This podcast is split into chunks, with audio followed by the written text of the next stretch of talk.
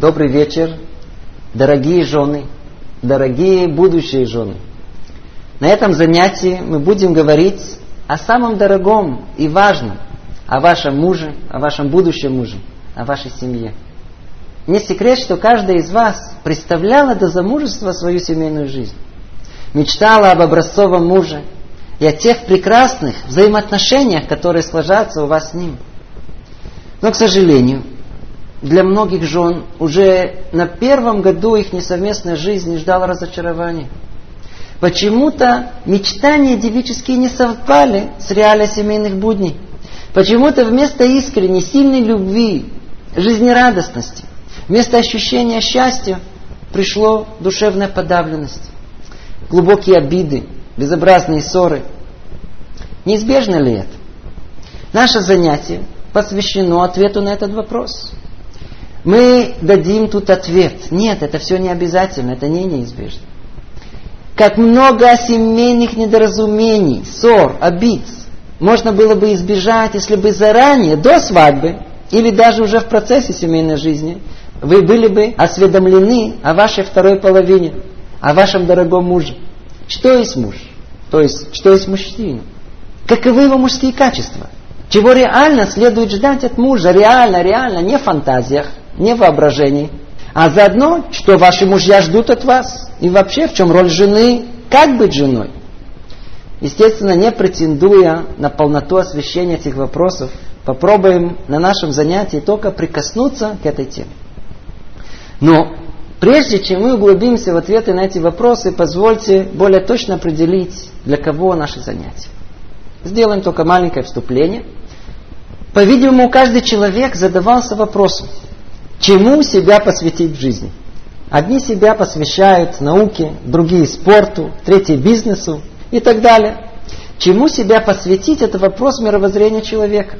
Определяя свои приоритеты, что главное, что второстепенное в жизни, человек, как правило, вкладывает свои усилия и стремления именно в эту область, более важную для него. И вот в этой точке и находится принципиальный вопрос. Девушка выходит замуж. Как она видит свою роль жены в семье? Главный или второстепенный? Видите, вопрос этот, он э, принципиальный. Кстати говоря, этот вопрос, он относительно современный. Не секрет, что тот самый феминизм, который появился во многом оправданно из-за приниженного, униженного положения женщины в этом мире, где правят мужчины. Вот этот феминизм, кроме равноправия во многих областях, изменил многое другое. И в частности, взгляд женский на семью. Теперь не семья более находится в центре внимания, а карьера, учеба, хобби, общественная жизнь. Проблема, что не в семью, не в свою роль жены теперь вкладывают усилия, а после этого удивляется, почему та самая карьера, в которую вложили помыслы и усилия, она да, получилась. А вот семья, которая была всегда на втором плане, увы, ничего не получилось. Дорогие жены, дорогие будущие жены, вот тут первое, что надо, надо хорошо-хорошо помнить. Для того, чтобы было семейное счастье, надо его очень-очень-очень хотеть. Это должно быть основным приоритетом в жизни. Поэтому первый вопрос, который должна молодая жена решить для себя, является ли ее семья главной и основной в ее жизни, да или нет. И для тех, для которых семья, она на первом плане, для них наше занятие. В прошлый раз мы говорили, что Творец сотворил женщину более совершенной. Повторим для чего? Для того, чтобы она могла быть верной помощницей своего любимого, несовершенного, можно сказать, даже недоделанного мужа. В этом космическом плане семейной ячейки существует очень точный расчет. Есть он и есть она. И у каждого своя роль, которая дополняет друг друга. Так они составляют единое целое. Так они находятся в гармонии. А что есть гармония? Гармония это только тогда, когда каждый выполняет свою роль, не вмешиваясь в чужую. У мужчины роль ведущего, он министр иностранных дел. А женская роль основная – это семья, она министр внутренних дел. Ей для этого были даны колоссальные способности, только она способна выполнить эту роль. И это вовсе не значит, что у нее не должны быть другие интересы. не только могут быть, они должны быть, но интересы семьи в первую очередь. Знаете, найдется наверняка слушательница, у которой лицо скиснет от всего, что мы тут говорим. Она явно будет недовольна ролью помощницы. Она нам прокричит, да я директор концерна. У меня мужчины сотнями стоят по стойке смирно. Равноправие. Мужчин на кухне. Мы многое могли бы обсудить с вами тут о вашей семейной жизни. Не к месту может это обсуждение тут, но мне хотелось бы только выразить надежду, что у нас и с вами диалог состоится. Еще очень хочу добавить. Видел несколько сцен. Очень-очень много изменилось в жизни. Теперь не в почете быть мамой и женой. Однажды видел, как одна женщина спросила другую, где она работает. А та смущенно ответила, э, сижу дома с детьми. На что та отреагировала, а, ты всего лишь домохозяйка, бедненькая, ну, пожалела. Я был свидетелем еще одной сцены как одна мама отозвалась о тех э, годах, когда она растила своего сына, три года выкинутые из жизни. Пропали для меня. Вы слышите, она растила своего сына, вычеркнутые из ее жизни годы. Теперь мы удивляемся, почему так все выглядит. Еврейский подход совсем другой. Лучшие женские качества и способности, красоту, да, даже красоту уже женщина направляет на дом, на семью.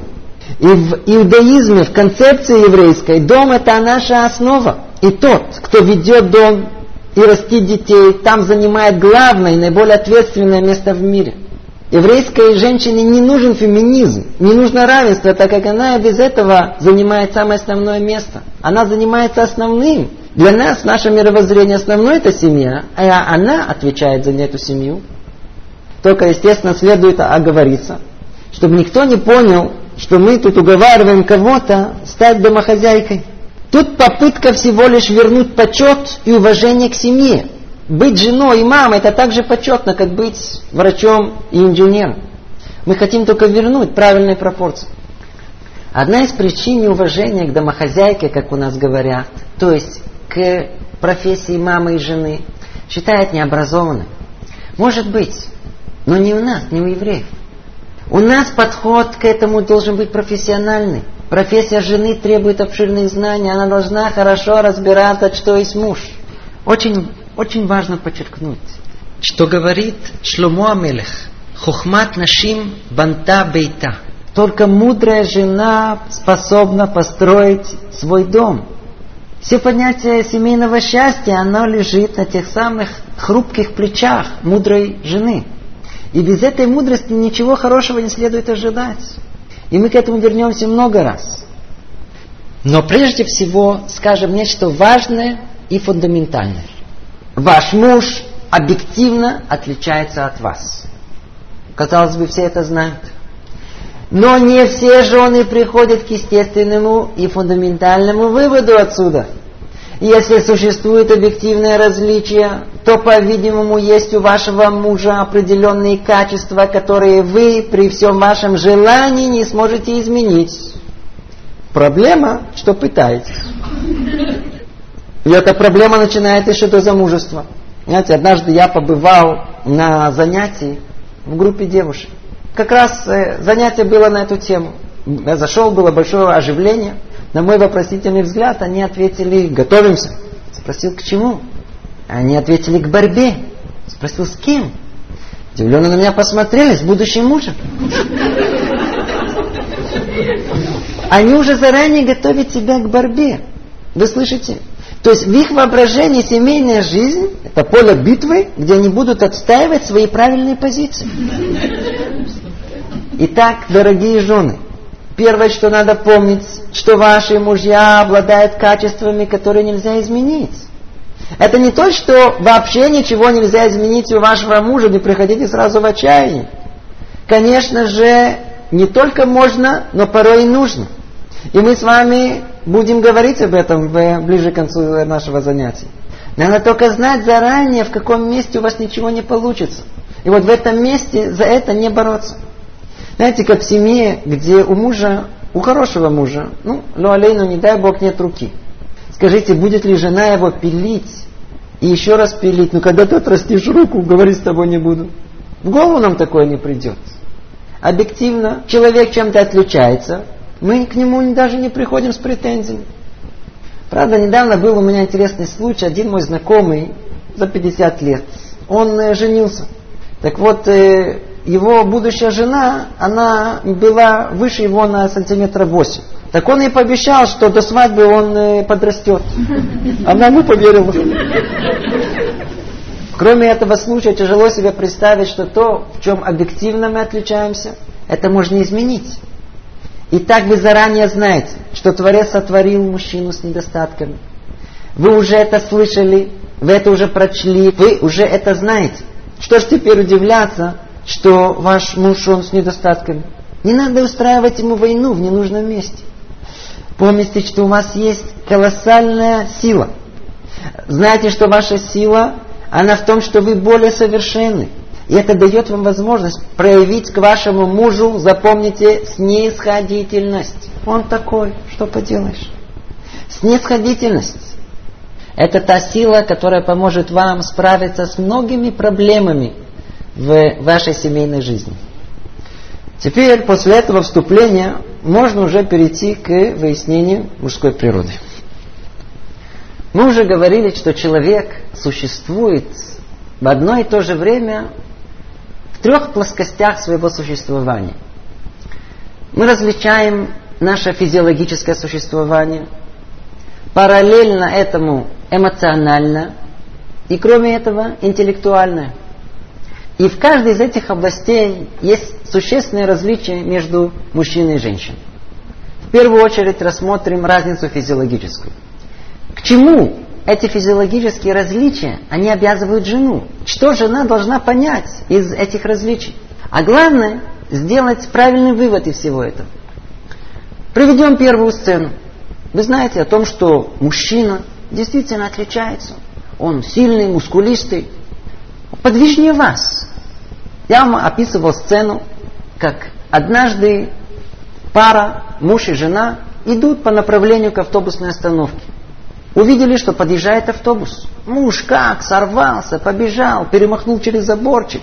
Ну, а жена была в юбке, подбежала к э, заборчику, не могла перелезть. Эту сцену я рассказывал однажды на уроке у группы девушек. Они хмуро слушали. В конце, выслушав эту сцену, одна из них отреагировала так. Подлец. А почему подлец? Ведь реакция должна быть совершенно другая. Вот здорово, как мой муж быстро бегает. Поймите, муж должен порой выразить чем-то свою мужскую доблесть. Ну, быстроногий. Надо быть к нему снисходительным. Может быть, в восьмом классе он пробежал 100 метров быстрее всех. Надо быть снисходительным. Или другая сцена, которую мы разрисовали. Муж и жена готовятся выйти в культурное место. Или на свадьбу хотят поехать. Знаете, какова загадка мужа? Что там жена делает два часа в ванной? Он пришел с работы, поел, три минуты, готов к выходу.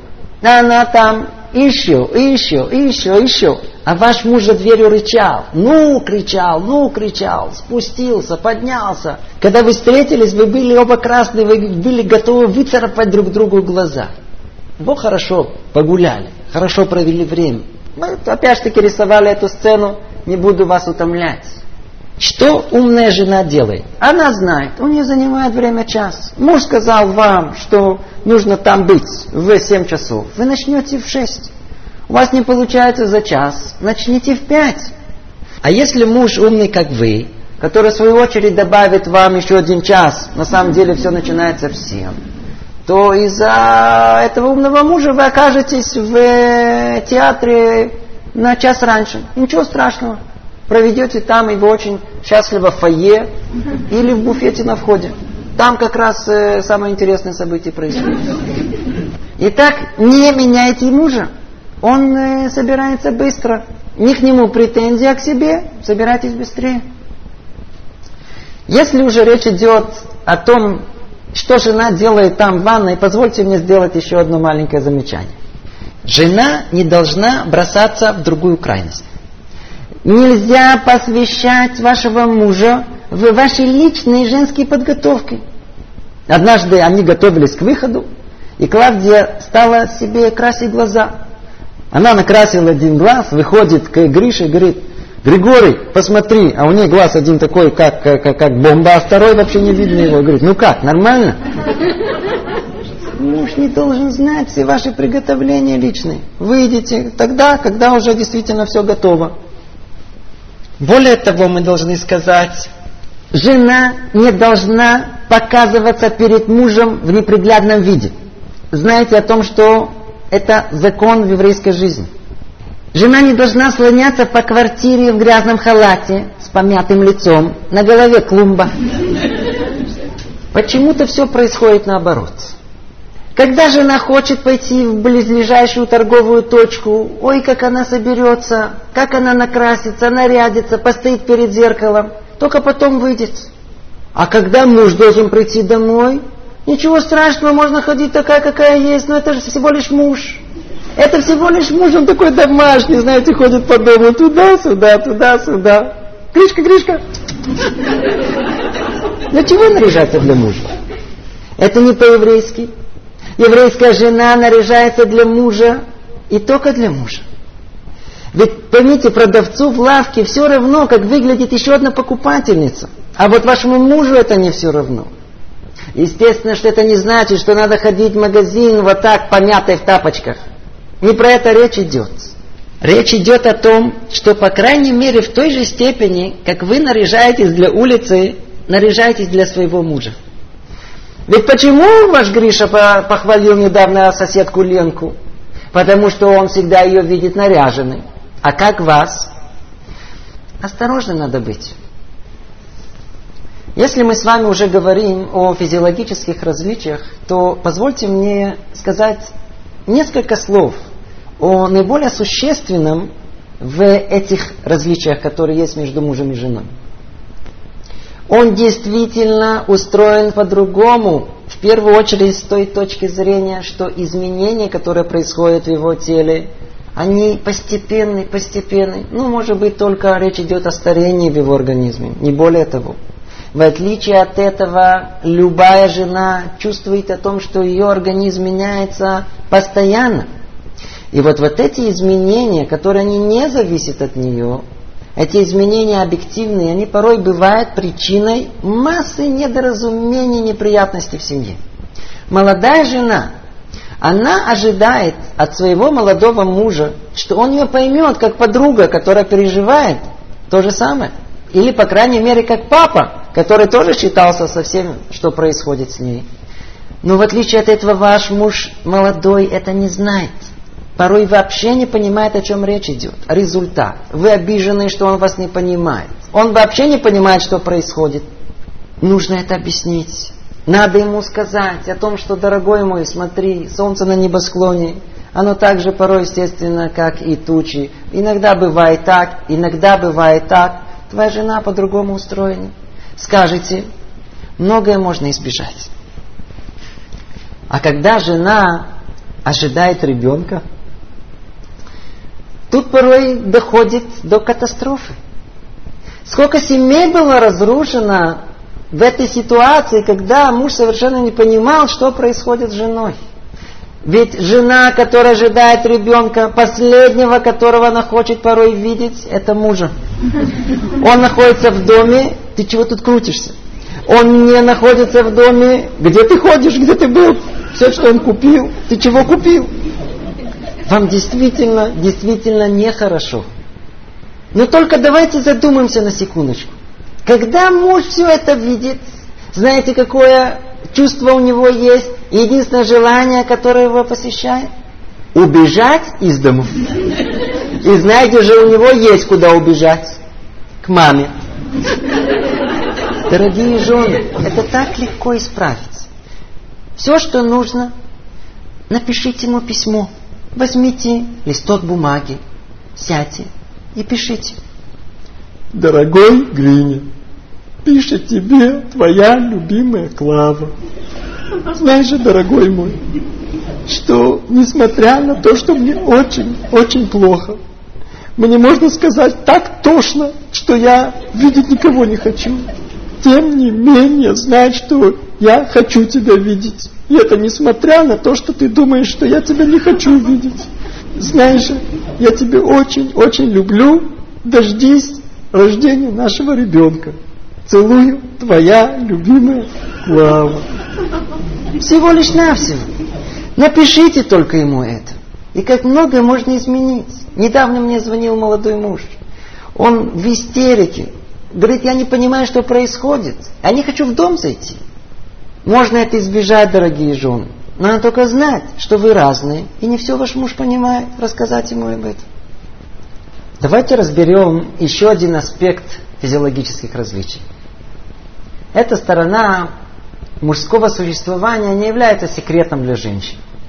Мужья любят поесть. Жена порой может не есть целый день. Ходит туда-сюда, за детьми смотрит. Но не муж. В Таре сказано о том, что мы должны радоваться в празднике. Так и сказано «Весамахта бехагеха». Радуйся в празднике твои. Радуйся. Чем можно порадовать? Дают наши мудрецы очень прозаический рецепт радости. Мужчинам вино и мясо, женщинам платье. Для мужчин поесть очень важно. Конечно, в наше время много изменилось. Есть те, кто уже любит рыбу, а вместо вина пиво или водку. А современная молодежь э, в основном сладости, так они и выглядят. Но по большому счету и по-простому выпить и закусить остается символом мужской потребности. Эту незамысловатую мудрость все знают. Даже пословица есть, путь к сердцу мужчины лежит через его желудок. Но вот вывод, вывод практический не делает.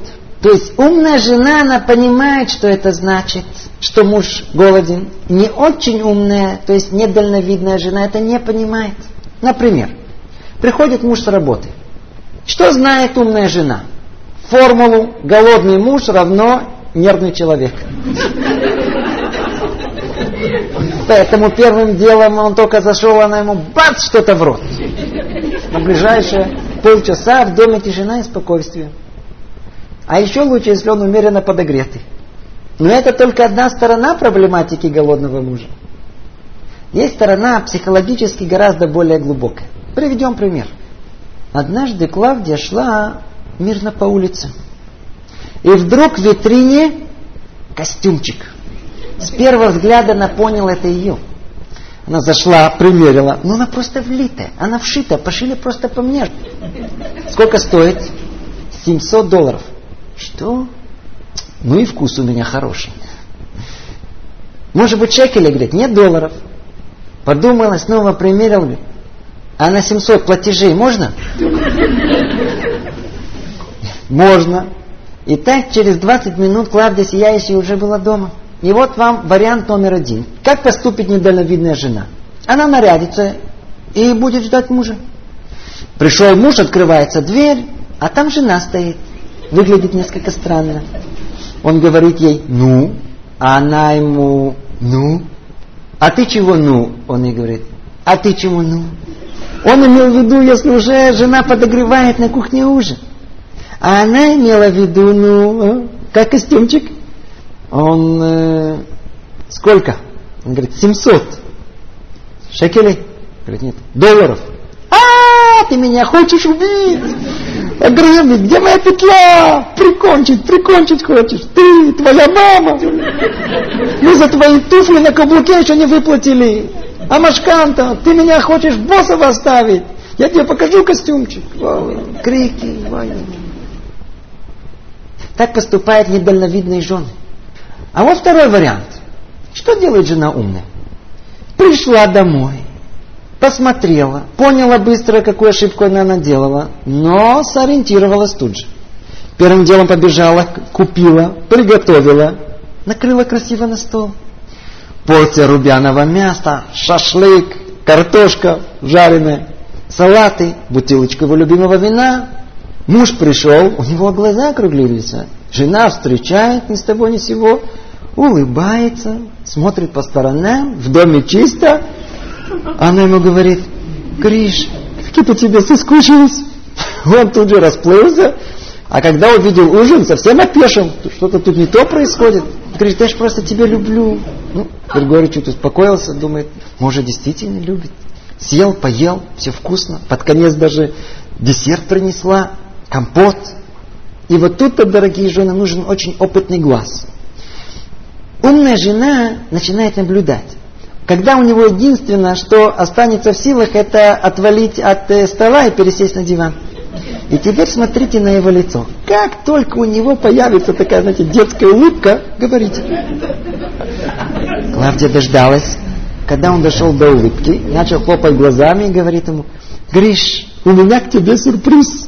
Он говорит, хороший или плохой? Говорит, это смотря для кого. Говорит, ну давай, показывай. Она вышла быстренько переоделась, выходит он. У, великолепно. Ты, Клавдия, неотразима. Сколько стоит? 700. Говорит, шекелей, говорит, долларов. Он говорит, положись на меня. На четвереньках буду ползать, все выплачу. Так ведет себя умная жена. Так она учитывает мужские особенности. Не менять их, а учитывать. И тут еще есть длинный список. Теперь давайте перейдем к интеллектуальной сфере деятельности. Мужская голова устроена по-другому. Естественно, что все обобщения относительны. Мы говорим только о неком статистическом большинстве. Разные силы даны и мужчине, и женщине. Мужчине дал Творец то, что мы называем дат, возможность углубиться, сосредоточиться, абстрактное мышление более, развито. А женщина получила от Творца то, что мы называем бина и тира – Быстрая практическая понятливость, умение увидеть больше деталей, до мелочей, усмотреть тонкие различия. Она легко переходит с одной темы на другую. Это вместе с более выраженным эмоциональным восприятием дано женщине для выполнения роли жены и матери. А вот мужчине была дана эмоциональная устойчивость. Он должен вести семью за собой. У него другая роль. Поэтому и голова устроена у него по-другому.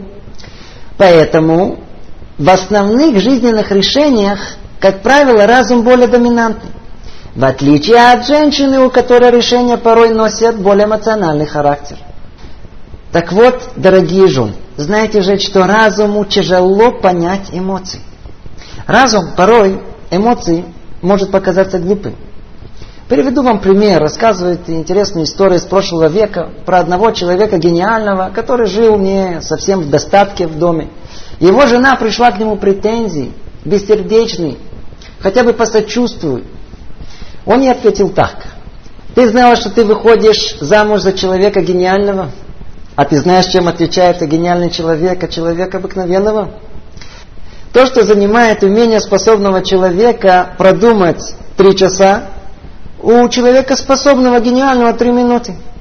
Я что не замечаю, что ты мучаешься? Я что не переживаю? Ну что? Я попереживал минуту, и все. А жена может переживать целый день и снова и снова разрывая свое сердце от горечи и тревоги. Мужчина так не устроен. Он переживает, но по-другому. Поэтому не обвиняйте его постоянно бессердечности. Он, конечно же, должен быть сердечным, но не так, как вы. У него по-другому. Знаете, в качестве примера рассказывают, э, однажды э, после землетрясения, когда в одной семье был разрушен дом, видели картину. Среди развалин бегает муж. Чем он занимается? Он уже планирует новый дом. Жена же сидит рядом, она хочет выплакать старый сначала. Это есть различие между мужем и женой. А так, как разум более доминантен порой, то его отношение ко всему другое. А ну продемонстрируем эту разницу на нескольких примерах. Жены любят, когда их мужья покупают им цветы. Ну, законное желание. А ну давайте посмотрим это с мужской стороны. Цветы – полная глупость. Во-первых, это несъедобно. Во-вторых, быстро вянут. В-третьих, дорого стоит. Для чего? Подумайте, для чего с точки зрения мужчины покупать цветы? Но тем не менее, видите, надо их ценить. Все-таки покупаем. Или возьмите, к примеру, мытье посуды. Жена подошла к горе посуды. Тут же начала мыть. Одну помыла, чисто. Вторую, красиво. Подошел муж. Первым делом посчитал, сколько тарелок. Умножил он три раза в день, на семь раз в неделю, на четыре недели в месяц, он 12. Он пришел полное отчаяние, прежде чем он начал. Голова по-другому устроена. Или уборка, например. Учитывайте особенности вашего мужа. Вы можете делать параллельно три работы. Мужчина с трудом одну. Поэтому не давайте ему сразу много дел. Он просто сбежит. Не говорить «убери», а надо сказать конкретно. Возьми швабру и вот от этого угла и до обеда мой.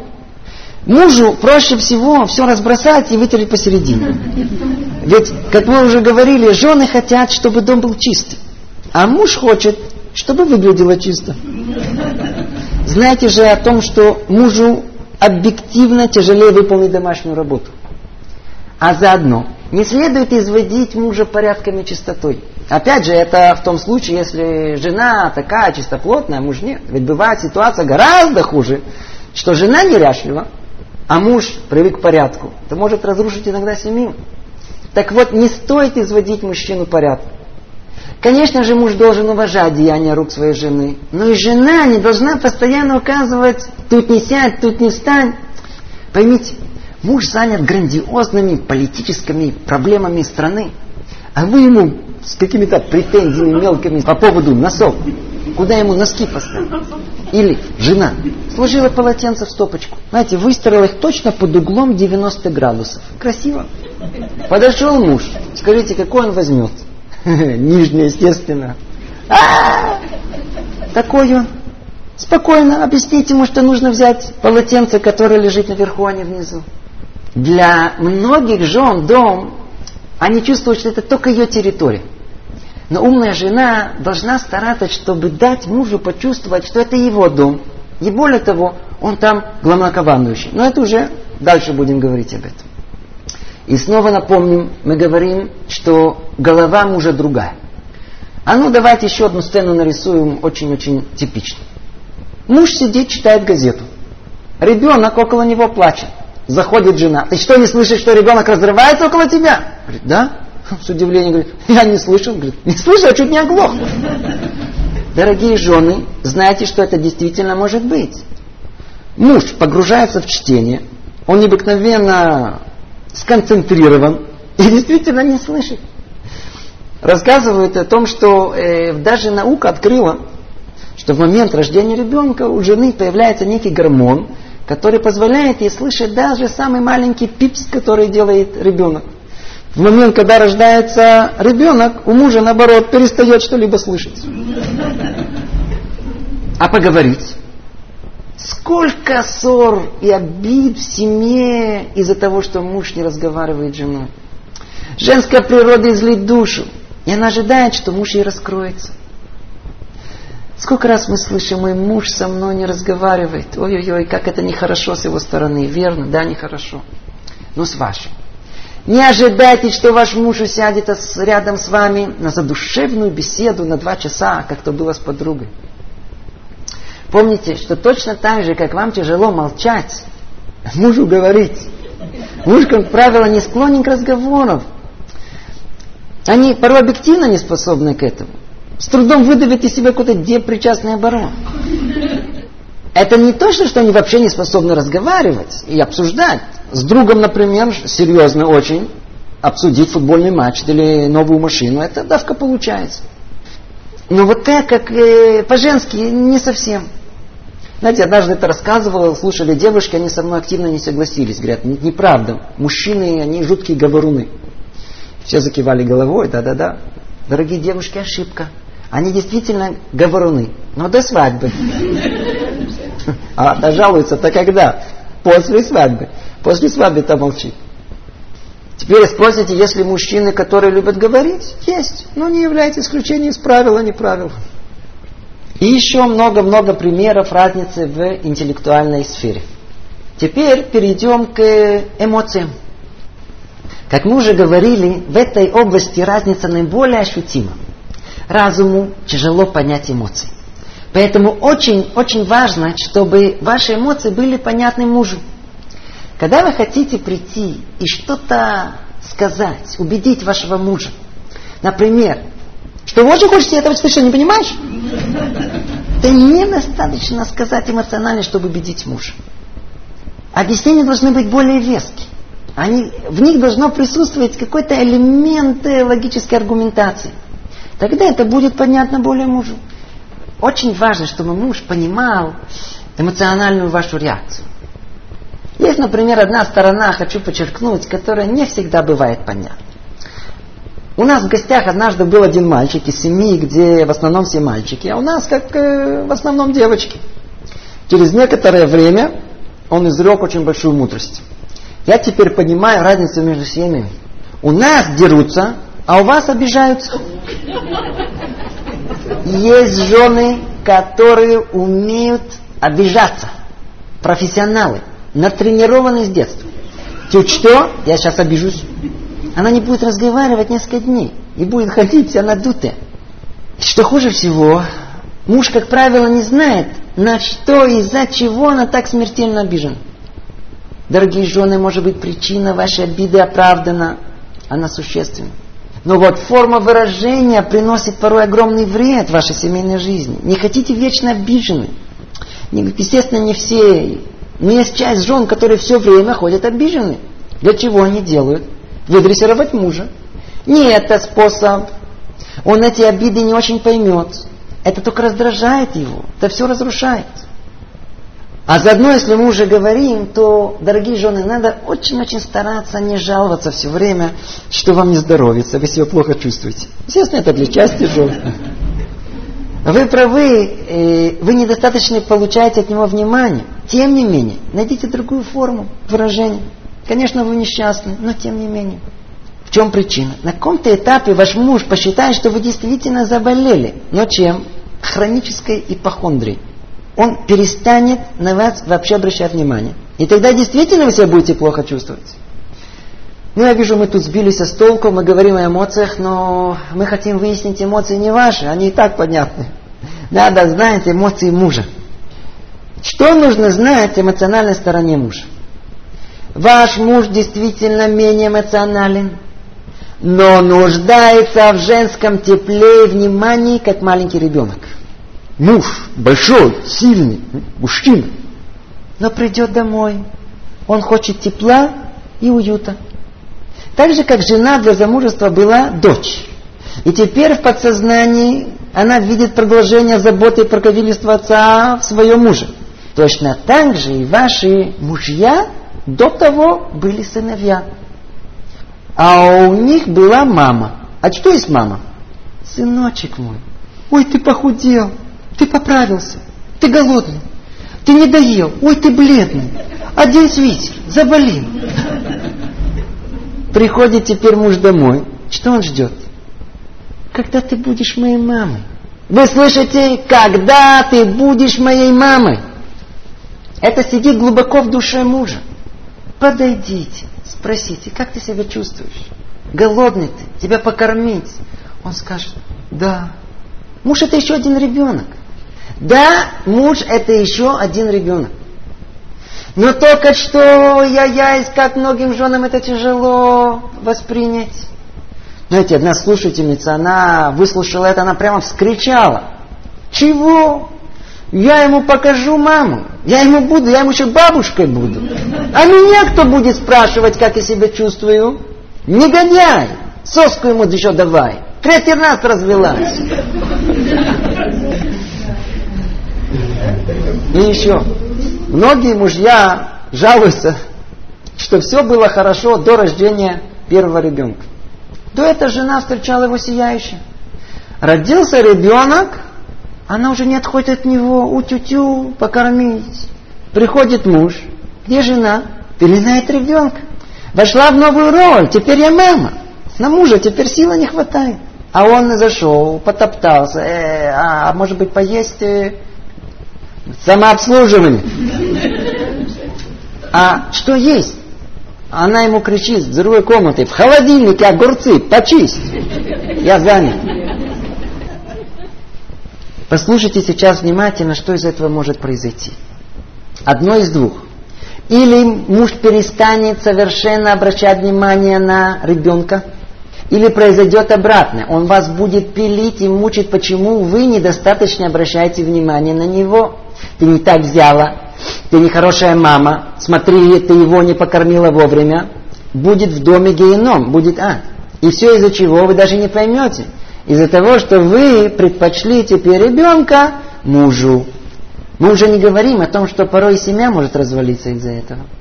Вы должны понять, когда вы все внимание переводите к ребенку, для него ребенок становится конкурентом. Не так должно быть. Это не по-еврейски. У умной жены в первую очередь муж. Уже хотя бы потому, что ваш ребенок не будет помнить, что вы ему поменяли пеленку на две минуты позже, а вот ваш муж будет хорошо помнить, что вы его не встретили вовремя. У нас в Корее есть два имени для женщин. Одно называется Хава, М, Колхай, то есть мама, а второе Иша, жена. Эти две роли, они дополняют друг друга, они не противоречат друг другу. Так должно быть в еврейском доме. И у нас длинный список различий мужских особенностей. Но мы явно с этим не закончим, поэтому давайте перейдем к мужским потребностям. Заранее извиняюсь, если что-то не совсем совпадет с тем, что вы ожидаете услышать. Итак, в чем нуждается ваш муж? Это для жен вопрос всех вопросов. Дорогие жены, мы сейчас раскроем вам мужской секрет. Там, в глубине души, глубоко-глубоко, мужчине очень важно ощущать, что жена довольна им. Вы слышите? Еще один раз повторим. Ваш муж необыкновенно нуждается в ощущении, что его жена довольна им. Это есть мужская природа. Дорогие жены, знайте, ваш муж любит видеть, что вы получаете удовольствие от того, что он старается вам угодить. Вот этот секрет надо знать и хорошо усвоить. Муж забьет гвоздь, поглядывает, жена смотрит или не смотрит. После этого недели ходит, ну как, ровно забила, ты довольна? Муж старается для жены, для жены. Поэтому мужья любят сказать, я купил тебе, я сделал тебе. Не надо раздражаться. Надо лишь понять, это он, вот этот и есть муж. Он делает для вас. Жены видят свою роль в семье, как само собой разумеющееся. А вот муж, он э, больше видит себя как доброволец. Поэтому снова повторим, это основа основ наша. Муж очень-очень хочет ощущать, что жена довольна им. Поэтому давайте перечислим очень коротко словарный запас умной жены. Умная жена знает, что она не должна менять мужа, она должна доверять ему, она должна ценить его и должна восхищаться им. Есть еще многое другое, все не сможем охватить. А ну давайте разберем это по порядку. Так принято, что мужчина в семье должен быть лидером. Это так или не так, но знаете же, эго мужчины по сравнению с вашим, оно гораздо-гораздо больше. Эго это ощущение своего я, своей важности.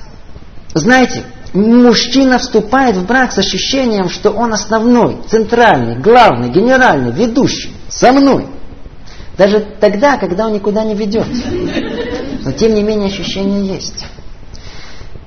Так вот, из этого эго мужчине что-либо принять такого существенного, критического, чтобы изменить что-то в себе, ему необыкновенно тяжело.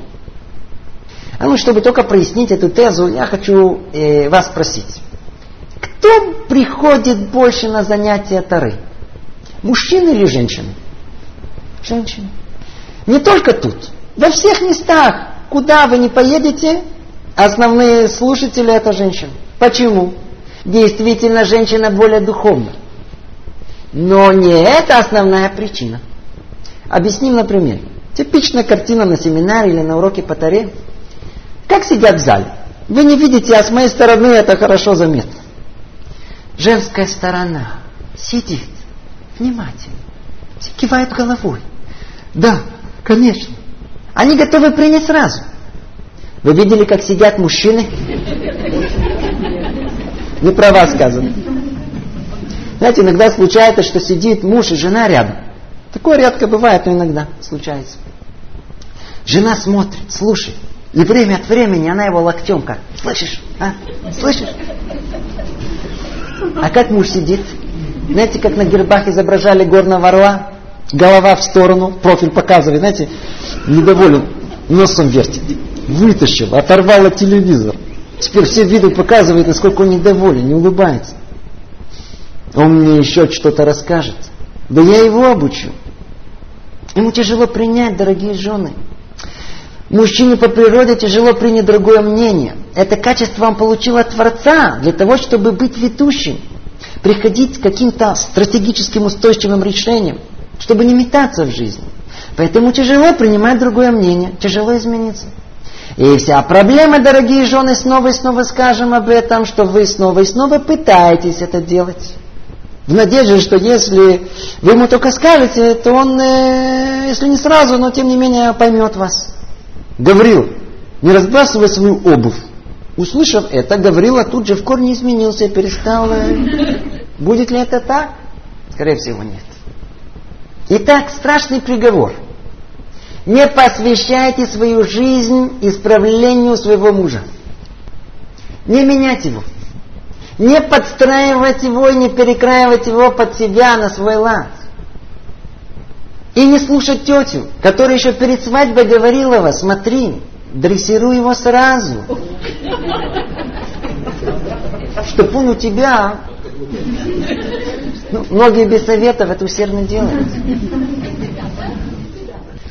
Я, конечно, могу понять тот самый справедливый голос возмущения, голос, который доходит до белого коленя. Так кого менять? Себя, что ли? Кому высказаться, кому сказать? Магнитофон, видите, скажите ему. Вы скажитесь, будет легче. И снова скажем. Это не значит, что нет никакой возможности изменить мужа. Конечно, есть. Но в лоб, прямо, как делают неразумные жены, вот это не получится. Одни скандалы будут. Знаете, получается так. В воображении у жены порой сложился некий искусственный образ. И они жаждут увидеть его, своего мужа. И думают, что рано или поздно он таким станет. Ой, помните, дорогие жены, чем больше жена дает мужу в том, что он нуждается, тем больше появляется у мужа желание помочь вам, пойти вам навстречу, измениться. Вывод, который мы сейчас говорим, он может показаться странным и неприемлемым, но он вывод. Принимайте мужа таким, как он есть. Это самый мудрый рецепт, который есть. Оставляйте за мужем право быть самим собой. А, кстати говоря, как он порой есть? А ну давайте нарисуем самую крайнюю картину. Ну, как он есть? Неряшлив, скуп, много спит, не умеет выражать свои чувства, грубый, не уверен в себе, шумный, неделикатный, слишком занят собой, рассеянный, придирчивый, храпит, громко ест. Любит. Я такого нашел. Этот список не помню. Тем не менее, это ваши любимые. И, как говорят, у каждого свой подарок. Иногда жена от мужа в ужасе. Ну, подарочек. Вот кто мне попался. Если бы вышла замуж за Рончика, все бы было по-другому. Ошибка, дорогие жены, ошибка. Проблемы никогда не исчезают, они только меняются. У Арончика был бы другой списочек. И не думайте, что принимать мужа таким, какой он есть, это значит совсем согласиться. Вовсе нет. Нет имеется в виду. Это не значит терпеть все и превратиться в мученицу. И все таить в глубине души и быть глубоко несчастной. Не это имелось в виду. Это всего лишь значит не пилить. Клара, вы слышите, не пилите вашего мужа, сбежить. Как часто жены жалуются на своих мужей, а это у них хорошо получается. Они говорят, ой, мой муж дома не появляется, я его не вижу. Приходит поздно ночью, что он там торчит. Знаете же, это первый признак того, что мужу не хочется прийти домой. Для чего? Придет домой, там жена сидит. Она сразу отреагирует, Леопольд, иди сюда. Я с тобой должна серьезно поговорить. Кому хочется быть дома? Дорогие жены, ваши вечные претензии и придирки, они справедливы, они оправданы. Но тем не менее не это способ. Не пилите, не поможет. И еще, и еще. Дорогие жены, не сравнивайте ваших мужей с чужими мужьями, а заодно не ставьте их в пример. Вы их прибьете. Вот, говоришь, посмотри, Лен, соседки-то, какой муж? Пол моет, посуду моет, а ты? Ай-яй-яй-яй-яй-яй. Гриш, вот повезло Зинке с мужем, а? Она удостоилась. Давай. Не добивайте ваших родных мужей. Не надо его сравнивать с, с кем-то другим. Ай, дорогие жены, если всего лишь будете помнить, что когда вы смотрите на недостатки вашего мужа, вы смотрите на него сверху вниз. Вы совершеннее мужа. У вас больше сил, у вас больше терпения. И ваше основное орудие это снисходительность. Нужно только немного себя преодолеть, немного потренироваться. И тогда можно научиться легко и без особого напряжения проявить снисходительность. Приведу пример. Григорий простудился. Вы иногда видели, как мужчины болеют? Ай, ой, все, я уже, я, я, я уже умираю. Будут ходить туда-сюда, ныть, жаловаться. Не все, но есть такие мужчины. Теперь основная жалоба, тебе наплевать на меня, ты на меня не смотришь. Клавдия вообще не понимает, о чем речь идет. У нее в доме на простуду вообще внимания не обращали. А у него в доме укладывали в кровать на неделю. Поэтому он лежит. Все, кончай, я не знаю, что со мной будет. Кричит жене, грелку. А она, уставшая, после третьей смены, слышит грелку. Пошла, поставила ему воду, нагрела. Стала наливать грелку. Рука дрожала, и она себя обожгла. И тут она почувствовала, что ее просто давит, она готова взорвать. Я сейчас его, я сейчас пойду его ошпарю и походу. Надоело его жалеть. И она уже была готова войти и устроить ему скандал, но по дороге, знаете, как будто голос неба и сказал, хочешь, чтобы он сбежал к маме? Она зашла туда, посмотрела, он лежит, откинулся на подушку, лекарство вокруг койкает. И тогда она собрала все свои силы, вспомнила все, что она учила, и все, что она, у нее, все, что она смогла, это выдавила. Милый, хочешь чаю? Произошло чудо. Он выпрямился, улыбнулся. Как резко переменились их отношения. Ой, дорогие жены, что вы ему докажете, что он ипохондрик? Что это вам даст? Вместо этого надо по-разумному подойти. Да, он хочет внимания, дайте ему. Надо научиться быть снисходительными. Это ваш муж, это ваш любимый муж. Дорогие жены, знаете, какая самая распространенная жалоба ваших мужей? Не уважает. Все уважают, все. Друзья на работе, родственники. Одна жена не уважает. Может быть, вам кажется, что не за что уважать вашего мужа. Но во имя вашей семьи и ваших детей вы обязаны найти что-то достойное в нем. И научиться выражать это уважение Гораздо больше, чем вы это делали до сих пор. Надо ценить мужа, восхищаться им. Надо хвалить его со всеми вашими врожденными актерскими способностями. А если их нет, то приобретенными с детства. Надо его подбадривать. Не наступать на мужскую гордость. Это надо объяснить поглубже. Начнем с малого, но очень важного. Надо доверять вашему мужу. Доверять на одном занятии лет десять назад на подобной теме обсуждения одна из присутствующих бывших жен, она как-то оживилась и заговорила, говорит, да, да, да, да, муж мой, он ничего не умел забить. Я ему сколько не говорила, как ты бьешь, как ты держишь молоток в руках. Какая вам разница, как он держит молоток? Выйдите, Выйдите из комнаты, и в конечном итоге это будет прибито. Что вы вмешиваетесь в мужские дела? Знаете же, что когда жена не доверяет мужу, это как будто вместо стенки этот гвоздь ему сердце забивает. Или в другой форме. Жена, Клара, видит, что ее муж, Леопольд, что-то делает. Она подходит и предлагает ему свою помощь. Да он готов испепелить своим взглядом. Она ему еще, знаете, сказать, помощь как предлагает. Да я, да я попробую. Или муж недостаточно быстро выполнил пожелания жены, и она это сделала вместо него. Ай-яй-яй, мужу надо доверять.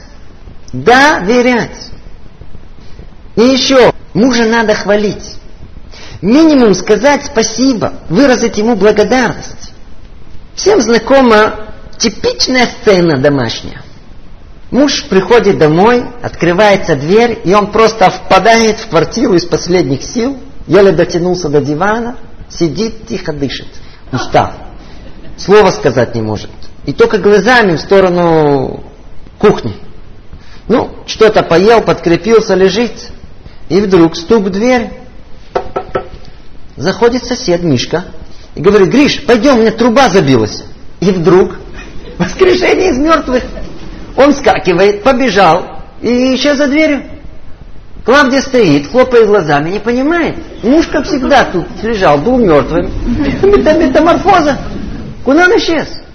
Он там был до часу ночи, помогал другу.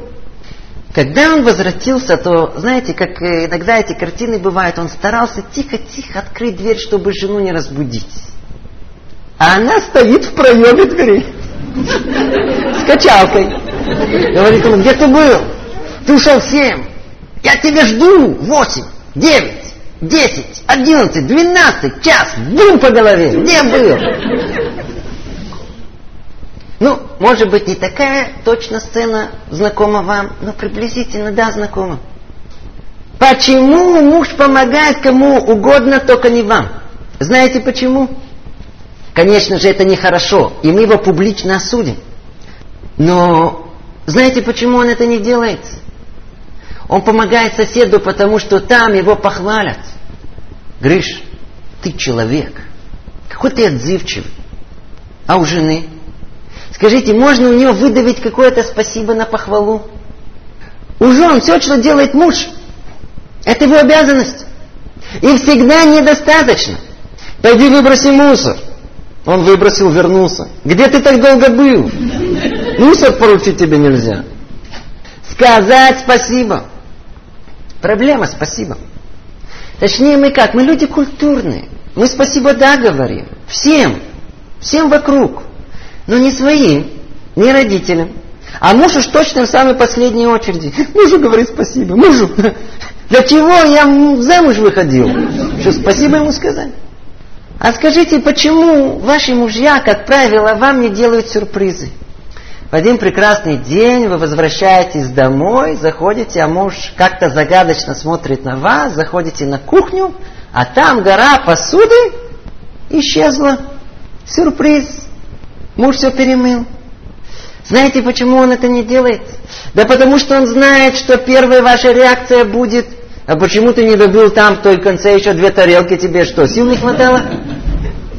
Но это не все. Основная реакция другая. А, так ты дамыть можешь? Давай. Скажите, кому захочется делать такой сюрприз? А когда должно быть? Милый мой, что ж ты помыл? Тебе наверняка тяжело было. Тебе ведь Бог теперь болеть будет. Оставь, не делай. Спасибо, дорогой мой. Ну, ему снова не захочется такой сюрприз сделать. Ведь он почувствовал, как жена заботится о нем. Она заботится о мне, а я буду заботиться о ней. Но где проблема?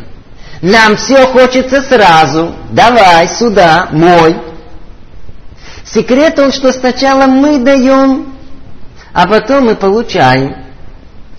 Ой, как важно то, что у нас сказано. Мудрая жена строит дом когда промолчать, когда сказать, когда похвалить, когда прокритиковать, когда поддержать, когда погнать. Всему свое время.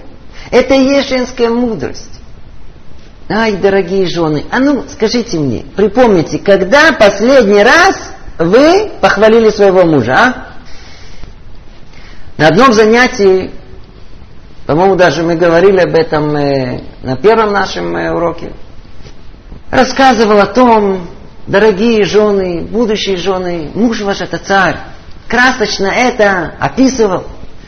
И вот я вижу, что участие слушания с лицо, знаете, как-то постепенно, постепенно каменеет, вытягивается.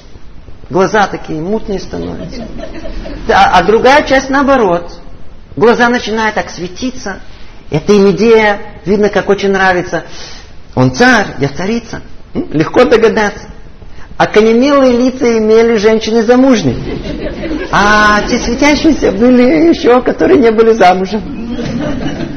Ай-яй-яй, они сидят, они сидят, муж, а, муж царь. Вы просто не знакомы с моим мужем. Вы просто его не видели. Подарок. Не получается у нас хвалить. Не получается. Не получается выдавить похвалу. Хвалить тяжело. Правда, был случай однажды. Одна жена сказала другой, знаешь, у меня муж ангел. Так вторая ему ответила, да, у меня муж тоже не человек. Ой-ой-ой, а умная жена что делает? Она мужу тут подскажет, тут поддержит. Там окажет ему доверие, соберет детей и вместе прокричит, а у нас какой папа сильный, а у нас какой папа все умеет. А он ходит довольный. Ну, что плохого от этого? Ведь чем больше хвалить будет, тем больше он будет делать. Да-да, чем больше похвалите, тем больше желания мужа помочь вам. Тем больше он будет думать о вас. Немного усилий. А ну, присмотрите, как муж полку пробивает. А потом неделю спрашивать будет, ну как, как, полка ровная, доход? Скажите ему сразу, вот здорово, как, как, как, как, как ровно. И вообще добавьте, что бы я без тебя делала? Это мужская потребность. Муж доволен будет. Знаете, недавно я слышал большую-большую мудрость. Пришел муж и попросил вас, жена, дорогая, я голоден. Скажите, вы его покормите? Да. Даже если устали, и даже тогда, когда вы еще не отошли от вчерашнего скандала. Теперь вопрос к вам. Пришел муж, голодный, но он голоден на похвалу. Почему вы ему не даете это? Почему не сказать, муж, ой, ты так тяжело работал, ты устал, кормилец наш. Кормились, да, кормились, даже если он получает особый по безработице. И так мужу надо доверять, надо его ценить, надо его подбодрять, надо восхищаться им, да-да, восхищаться и стараться не менять его в лоб. Тогда будет у ваш муж такой, как вы мечтали. Чуть-чуть усилия. Видите, так мы совершенно незаметно вошли в рассмотрение очень обширной и основной нашей темы. В чем роль жены? В чем роль мудрой жены? Из всего, что сказано в наших источниках по этому поводу, мы за неимением времени разберем только одно высказывание мудрецов. Это высказывание порой является причиной больших недопониманий. Очень любят обижаться, услышав. Сказано у нас так. Иша кшира, оса рацион бала. Кошерная жена выполняет желание мужа. На одном занятии при подобном обсуждении находился один мужчина, Олехадаш. Он был в стране полгода, но уже был, знаете, очень подкован по поводу этих э, датичников. Или как э, более образованные круги их обзывают ультраортодоксов. Так вот, услышав по поводу кошерной жены, он говорит, так они еще и людоеды? Я ему говорю, смотрите, я вам сейчас раскрою еще одну тайну, вы еще не все о них знаете. У нас после жены мы на десерт едим наши пиджаки, а кто и фраг. Видите, тут у нас внутри написано кошер. А и невежество, невежество. Ай, как было бы хорошо хотя бы из-за интеллектуального любопытства поинтересоваться, что есть еврейское. Ну, это отдельная тема. Итак, кошерная жена выполняет желание мужа. Тяжело это слышать, тяжело это принимать. Ну, слушает эта девушка, или еще не совсем молодая девушка.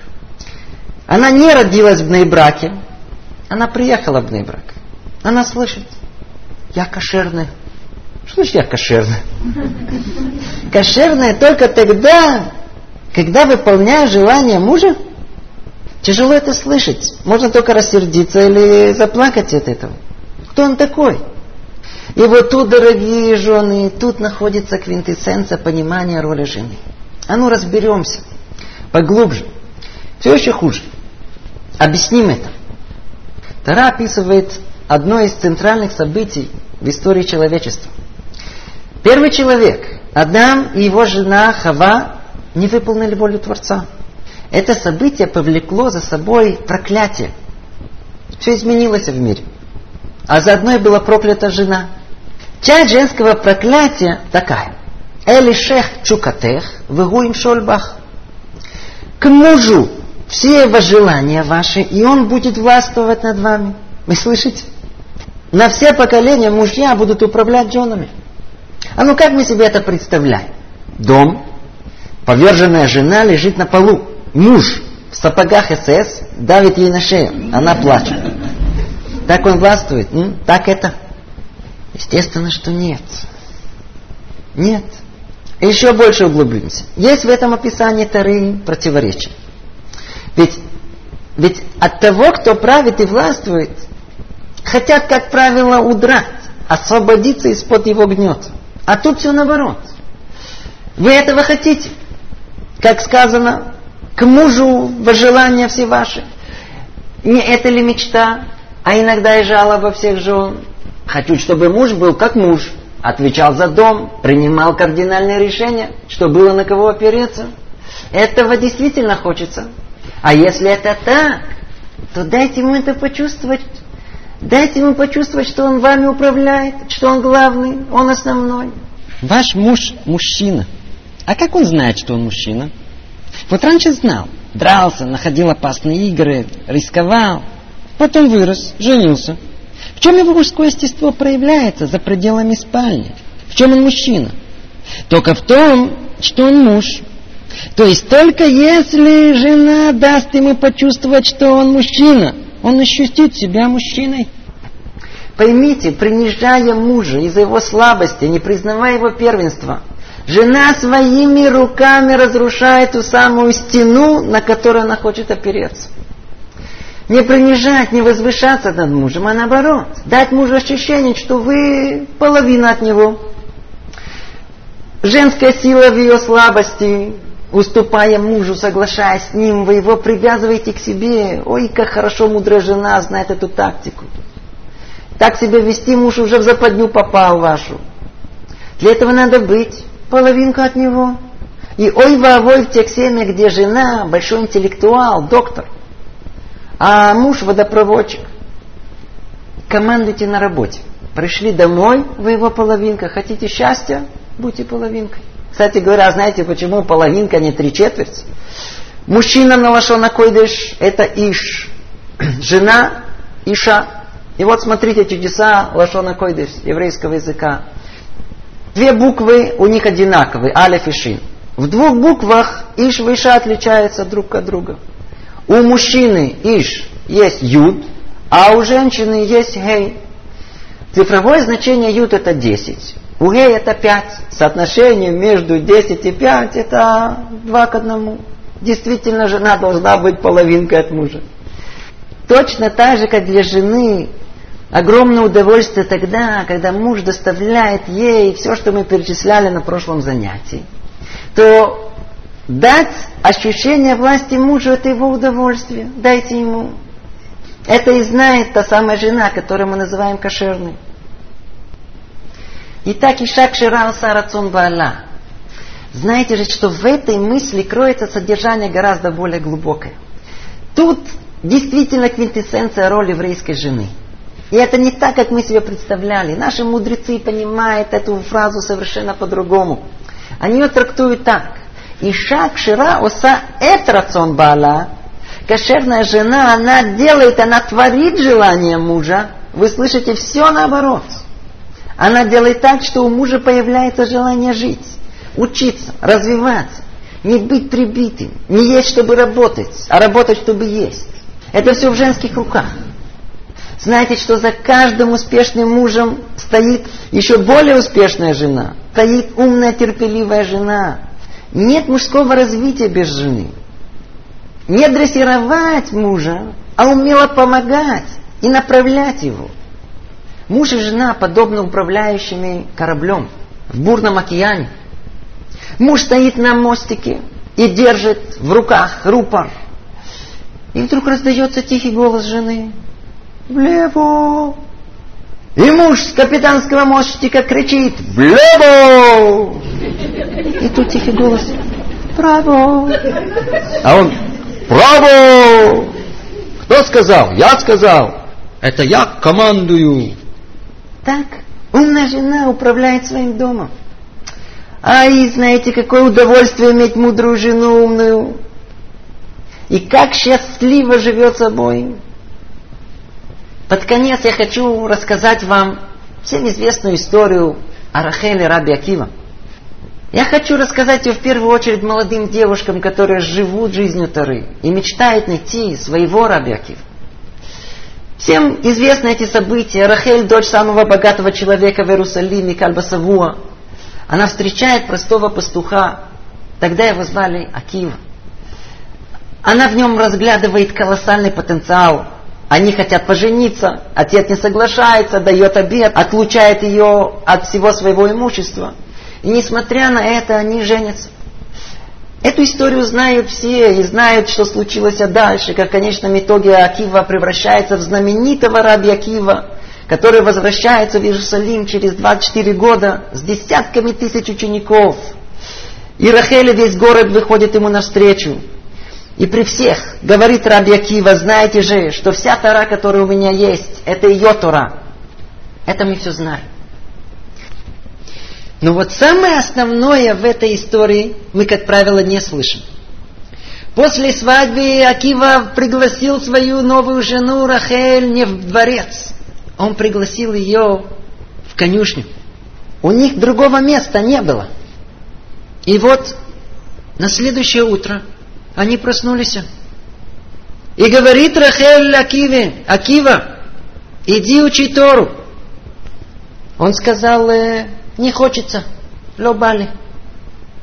Вот в этой точке все надежды Рахеля рухнули. Она готова была пожертвовать собственными, всеми своими привычками, порвать окончательно своим отцом. И все для чего? Чтобы он пошел учиться. Все было построено на этом. Он говорит, я не хочу. Теперь у нее нет ничего, ни богатства, ни удобства. И муж останется невеждой полным. Ну, что бы мы бы сделали? Но, по-видимому, это была Рахель. Поэтому ее и называем Рахель. Ой, Рахель умная не растерялась. А. Что она сделала? Она стала выведывать у Акивы, почему он не хочет учиться.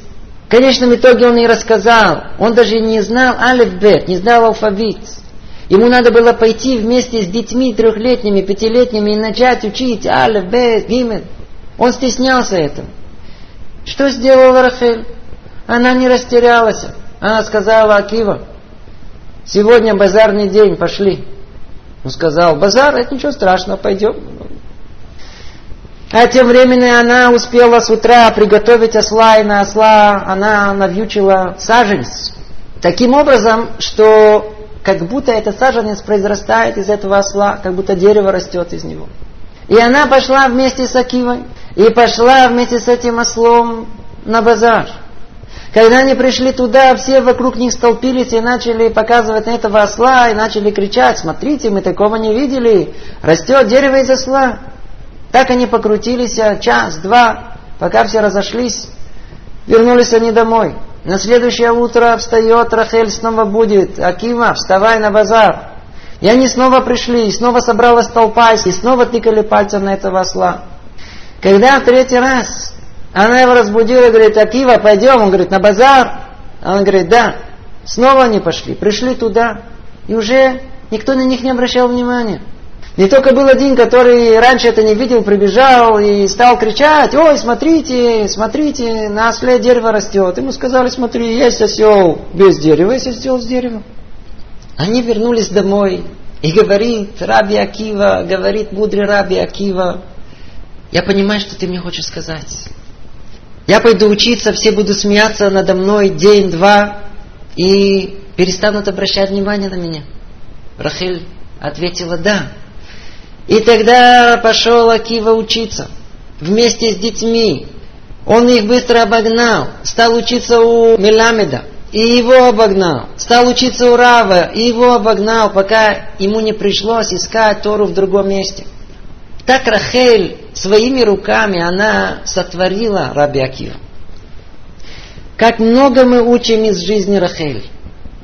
Ведь это то, что иногда с нами происходит. Молодая девушка выходит замуж. Чего только она не представляла. Какая счастливая жизнь ее ожидает. Он будет носить ее на руках. Сильный, интеллигентный, зарплату приносит большую, работает в хай-теке, всем обеспечивает. А еще и раб, во всем разбирается, красиво говорит. И в доме такая атмосфера будет. Ой-ой-ой, а что оказалось? Все наоборот. И вот тут-то, и вот тут-то весь вопрос, кем эта молодая жена окажется. Будет ли она, как Рахель, которая не растерялась самую тяжелую минуту ее жизни? Или окажется человека совершенно безвольным, неподготовленным к самому важному в ее жизни, к строительству ее семьи, к ее счастью. Она не захочет вложить в своего мужа никаких усилий, он этого не стоит. И тогда ее реакция будет нам да более знакома. Она устроит ему скандал. Почему ты не соответствуешь моим мечтаниям? Непутевый. Ты мне всю жизнь покалечил. Я тебе не служанка. Кто ты такой? Я привыкла, что за мной мама убирает. И снова вспомнит про Арончика, за которого надо было выйти замуж. Не за того вышли. Ай-яй-яй, это то, что происходит. Молодая девушка порой в панике. Вышла замуж, ой, все мечты, все, что лелеяла, все разбито. Врагам такого мужа. Муж-то у вас хороший. Надо быть только чуть-чуть Рахель. Надо быть только чуть-чуть Рахель. Порой молодая девушка приходит на субботу в религиозную семью. Ой, она видит такую картину, она видит, как сидит за столом сияющая, спокойная жена – Муж умный, уравновешенный, рав, рассказывает что-то не очень интересное, глубокое. Дети, воспитанные вокруг стола, как они слушаются родителей, как они слушают отца. И там сердце у ней, а, мне бы такого мужа, но только помоложе. Дорогие девушки, терпение. Ведь в этой семье вы видите только, как это уже получилось. Вы не видели, как это начиналось начинают с малого и удостаиваются очень большого. Надо только быть для этого чуть-чуть Рахель. И тут-то кто-то может закричит, а кто первый начнет? Он или она? Вот он пусть первый начнет. Пусть он будет сначала Раби Акива, а потом буду Рахель. Не этот порядок. Так как сказано, мудрость женская строит дом, то, по-видимому, этой мудрости у вашего мужа нету. А вот жене надо на. Именно жена определяет атмосферу в доме. И хотя в идеале эта ответственность, она действительно на двоих, нередко бывает, что именно жена осознает эту задачу. И тогда она сама, без мужа, должна крепиться. И Творец дал ей эти особенные возможности, она более совершенна. И тут надо знать, чтобы как-то повлиять на другого человека, на его поведение, надо вначале совершенствовать свое собственное поведение. И если вы будете стараться и меняться, произойдут изменения и в вашей семье. И самое удивительное, что ваш муж, упрямый, несговорчивый, медленно, но верно начнет подражать вам. И тогда вы удостоитесь, нет, вы добьетесь построить своими руками крепкий еврейский дом. И тогда-то и ощутите настоящее семейное счастье.